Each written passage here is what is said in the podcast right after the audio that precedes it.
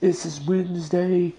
Wednesday morning. It's 3:19 right now, Central Time, and I decided to really use the time to take my time and still process the debauchery that was Raw 25. I think it was too much fan service, not enough wrestling, and that's my problem with WWE. It has too much fan service, not enough wrestling, too much talking sometimes, and not enough wrestling. It has a lot of great stuff, but to me, it's kind of dull. And even even from a standpoint of a wrestling fan, it was dull. And I don't mean to be disrespectful to, but I think McMahon fan serviced it. It had too much fan service. And what I saw on YouTube of the people at the Hammerstein Ballroom shocked me. They were they were saying a lot of things. I think having dual venues that needs to be a thing of past. But uh you know, a great great man once told me, "It ain't broke, don't fix it." But when you're running a business and you're doing stupid stuff to hurt the business, that kind of makes me wonder if Vince even cares about his product anymore. I think that right there should tell you a little bit about Vince McMahon and his and his great greatness and I plan to send a message to get Kenny Omega on the show once I do a proper podcast. But right now, this is just an audio of me kind of take a minute to put a stamp on what I thought of Raw 25. I thought it was fan service. I thought it was very, very poorly done. And I thought SmackDown Live was a little bit poorly done. I think they should learn their lessons. but WWE never will, so we'll see about Royal Rumble and how big of a debacle that's going to be.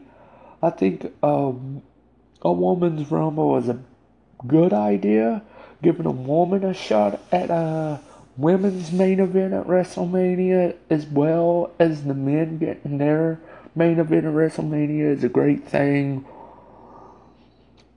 That right there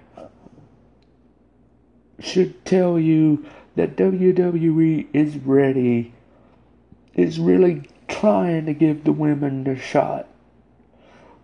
Uh, besides that, I think it's great that WWE is getting better, better at letting women dictate and stuff. But if your name's not Flair, you're not gonna get nothing. I think everyone's getting a slow stick, and uh.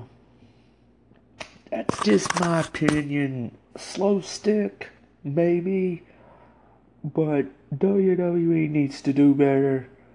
And I think that right there is enough for me.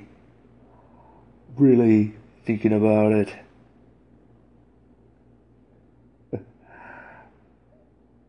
Well, I'll see you next time.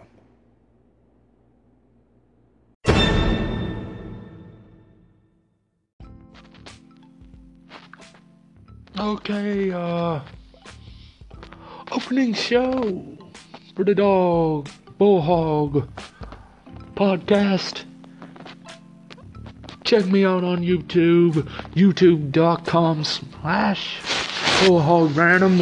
And uh, we got a few things that I want to talk about YouTube wise. And uh,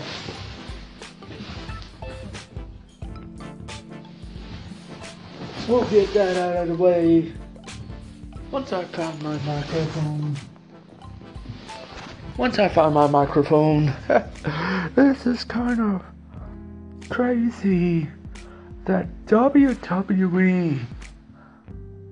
I got the patch, I got the second patch for WWE, the video game, WWE 2K18, and the damn thing still won't let me use user created content. I want to be honest with you the video games world just got bullets. And, uh, and I think it's a bunch of bullets that everybody thinks that WWE video games rock. Well, Fire Pro Wrestling World's gonna shock the world when it comes out for PS4 later this year in both North America and Japan. North America, Japan, simultaneous release PS4. It's also available in North America on Steam. So if you're a Steam subscriber, get Fire Pro. It is the definitive wrestling game. It was one of the first to have a creation suite. The WWE games, when it was called, can't say it. I'm not gonna get in trouble I'm not gonna get in trouble with some something that has to do with the panda, but um,